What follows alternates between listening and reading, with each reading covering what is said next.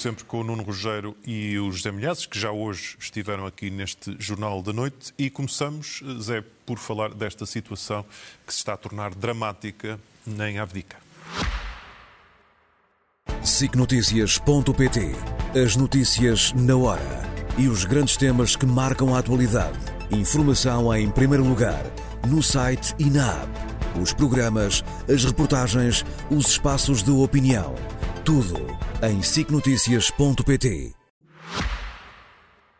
A verdade, pelos vistos, poderá levar a alguns dias ou algumas semanas, mas, ao que tudo indica, esta cidade irá cair, ou melhor, as ruínas desta cidade irão cair nas mãos do exército russo, o que será aproveitado a todo vapor pela propaganda de Putin para mostrar êxitos, embora se deva dizer que, sendo uma perda moralmente importante, do ponto de vista tático ainda nada está perdido.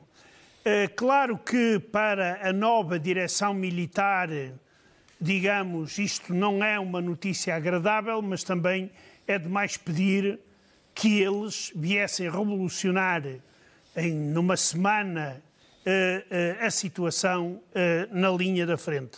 Agora, o que me faz já não é confusão, é indignação, é, por exemplo, as atitudes dos dirigentes, ou de alguns dirigentes norte-americanos, nomeadamente da Câmara de Representantes dos Estados Unidos. E eles estão claramente a demonstrar a incompetência e miopia política em termos internacionais. A Europa está em guerra, o centro da guerra é a invasão russa da Ucrânia e estes senhores pura e simplesmente decidiram adiar, foram de férias, e voltarão aos trabalhos no dia 28 de fevereiro, mas não irão logo começar pela Ucrânia. A Ucrânia irão analisar a questão do apoio financeiro à Ucrânia, provavelmente em março, porque a Câmara Baixa pode decidir nem sequer analisar esta situação. É também triste, mas é preciso salientar o papel extremamente negativo de Donald Trump, que se assemelha cada vez mais na paranoia a Putin, na sua sede pelo poder. E tanto a política de Trump como dos republicanos podem ter sérias consequências para todos, incluindo os americanos. Não pensem eles que estão, digamos, guardados e protegidos pelo oceano.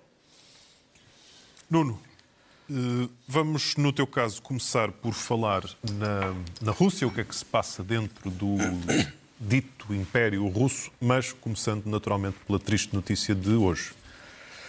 Eu ia começar, estava a ver as imagens do chanceler Scholz, ia começar pelo chamado tour europeu de Zelensky. Como sabes, ele foi à Alemanha, está hoje em França, vai provavelmente a outros países. No princípio, houve a ideia de que ele poderia vir a Portugal, isso é algo que não está neste momento nos astros.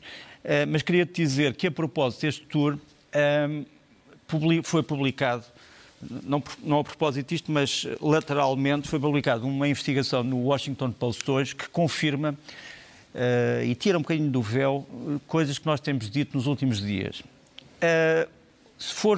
Serviços de informações ocidentais terão descoberto que na Rússia há uma campanha em curso para desmistificar o mito Zelensky, para separar os ucranianos, para imaginar divergências dentro da classe política ucraniana, para inventar brigas, para lançar boatos. E era importante que as pessoas lessem o que o Washington Post publica hoje sobre esse inquérito. Por exemplo, anteontem eu recebi uma mensagem, enfim, sem indicador de remetente, dizendo que Zelensky iria fugir para a Europa com a mulher, que iria instalar-se ou em Berlim ou em Londres. Portanto, isto aproveitando-se da ideia de que ele, 48 horas depois, iria realmente para a Europa. e que estava em curso um golpe de Estado em Kiev, uma coisa do género Prigojin, mas agora já não era o Prigojin, era um outro general qualquer. Portanto, estas conspirações e esta desinformação existem, e existem fortemente, e é bom que o Washington Post tenha começado a levantar a ponta de um véu que nós vamos levantar mais.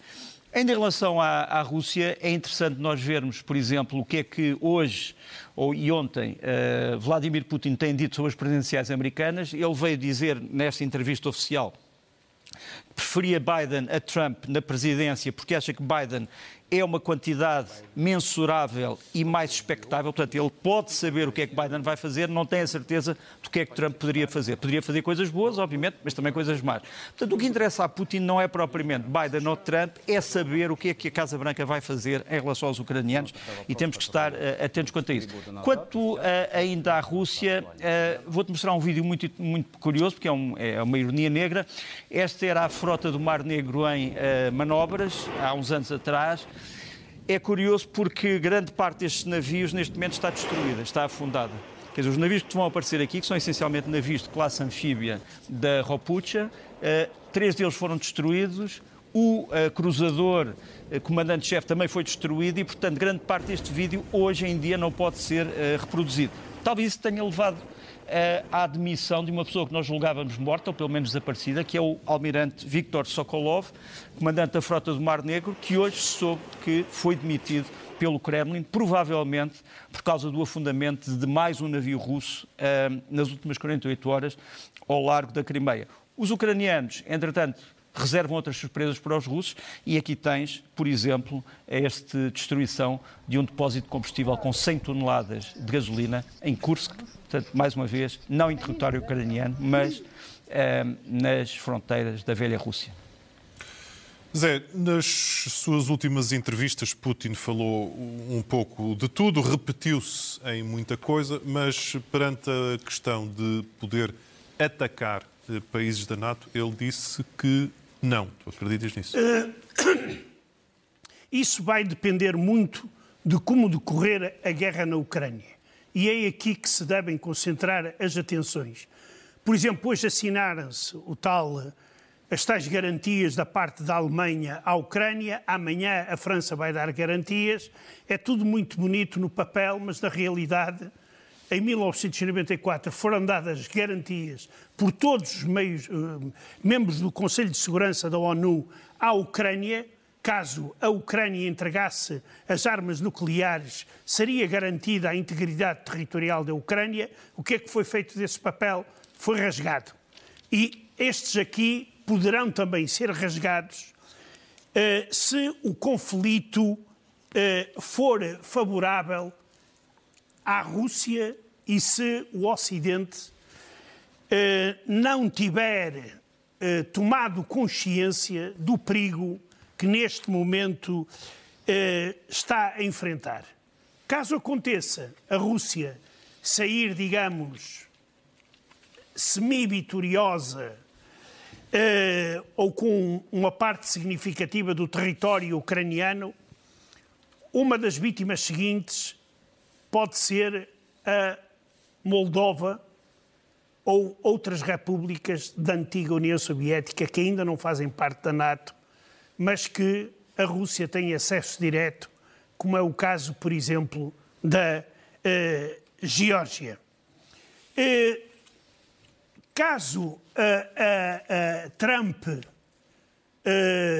concretize as suas ameaças em relação aos países membros da NATO, e se dentro da NATO acontecer alguma coisa desagradável, começa a haver muitas divergências, ou até a NATO acaba por desaparecer, então aí eu não tenho dúvidas de que Putin vai falar de outra forma com os países europeus. E aí irá continuar a dividir para reinar, mas reinar de uma forma, digamos, mais dura, e chantageando os países vizinhos. Daí que o Ocidente tem que rapidamente tomar medidas. É verdade que é difícil reconstruir toda a indústria militar que foi esquecida durante todos estes anos, a europeia principalmente, mas é necessário rapidamente fazer todos os esforços, e aqui fazer todos os esforços vai significar uma coisa que os políticos europeus ainda não falam, mas têm que dizer, que é, isto vai custar parte do conforto e do bem-estar dos europeus. E não dizem isto porque não querem perder as eleições, mas é o que vai acontecer se nós quisermos travar o avanço da Rússia ainda na Ucrânia. E ainda na Ucrânia, Nuno, como estão as situações especificamente nas frentes de batalha? Vamos começar por Avdiivka. Acho que já se mostrou aqui um vídeo que estranhamente recorda Mariupol. É no fundo a siderurgia de Avdiivka a ser destruída. E realmente as cenas de pesadelo são muito parecidas, há quem se lembre disso. E é curioso porque chegou a Avdiivka em segredo, uma nova unidade ucraniana. Os ucranianos continuam a combater aqui, é preciso que isso seja dito. Eles retiraram realmente uma parte do sudeste da Avdiivka, que é a zona de Zenit, onde havia uma base aérea, onde também havia uma indústria, uma peça industrial. Os ucranianos continuam a combater noutros sítios de Avdiivka, mas estão em inferioridade numérica, quer dizer, eles estão no fundo, nós estamos a falar de 3.700 a 4.000 ucranianos a combater contra cerca de 20 mil militares russos. Portanto, é uma desproporção enorme, apesar dos ucranianos neste momento estarem a ter algumas iniciativas com sucesso, porque enviaram uma nova unidade, a terceira brigada de assalto, que está a conseguir cercar algumas unidades russas, mas é um combate, como já aqui tínhamos dito na semana passada, totalmente desigual. É preciso não nos esquecermos que esta cidade está cercada desde meio de setembro, ou seja, tudo aquilo que aconteceu de bom e mal nos comandos ucranianos tem que ser assacado estes últimos 6 meses em relação à Avdiivka. Portanto, quer dizer, o que acontecer em relação à Avdiivka não pode ser assacado a pessoas que tomaram posse neste momento. No entanto, a guerra não é só aqui. Nós sabemos que a Rússia está a preparar ofensivas noutros sítios, por exemplo, perto de Zaporíjia, e continua a bombardear as cidades ucranianas. Esta é a cidade de Bucha, que nós sabemos que foi palco de horríveis massacres, é perto de Kiev. E este é um míssil norte-coreano, está provado, KN-24, que foi abatido pelos ucranianos e causou esta cratera que tu vês. Quer dizer, estamos a falar de um míssil que tem um alcance de cerca de 400 km, terá sido lançado ou da Bielorrússia, o que é grave, ou de Briansk, na Rússia. Tem cerca de 1 tonelada de explosivos e, portanto, vê o que é que teria acontecido se isto tivesse caído em cima de um prédio ou de uma cidade. Também na frente, nós sabemos que os ucranianos estão a começar a usar uma arma que tinha sido prometida pelos Estados Unidos, falando no que o José Milhazes há bocado estava a dizer. Os Estados Unidos prometeram há 1 ano esta arma aos ucranianos, as chamadas bombas de pequena dimensão, que são as bombas inteligentes, as GLDSB. Vê bem o que é que isto transforma num campo de batalha. Aqui estava uma unidade russa que deixou de existir. Se os ucranianos tivessem este tipo de armas no princípio da guerra, provavelmente grande parte das cidades ucranianas estavam hoje ainda intactas. Mas não foi assim. Zé, do teu lado terminamos a falar. Olha, tal como cá em Portugal falamos de sondagens, neste caso na Ucrânia. Esta é uma sondagem preocupante, até porque vem de um instituto que é um instituto fiável, que é o Instituto Internacional de Sociologia de Kiev, que foram realizadas após o afastamento do general Zaluzhny do poder, e mostram que a popularidade de Zelensky desceu 13% em relação a uma anterior, de 77 para 64. Quanto ao general Zaluzhny, 94% dos inquiridos manifestaram apoio a Zaluzhny. Neste momento, isto pode ainda não ser perigoso, porque nenhuma das partes ainda pôs em causa, digamos, a continuação do presidente Zelensky na presidência, porque o mandato dele, digamos, termina em 26 de maio, mas nós sabemos que impera a lei marcial e que durante a guerra não se pode realizar eleições na Ucrânia. Isto é o que existe neste momento.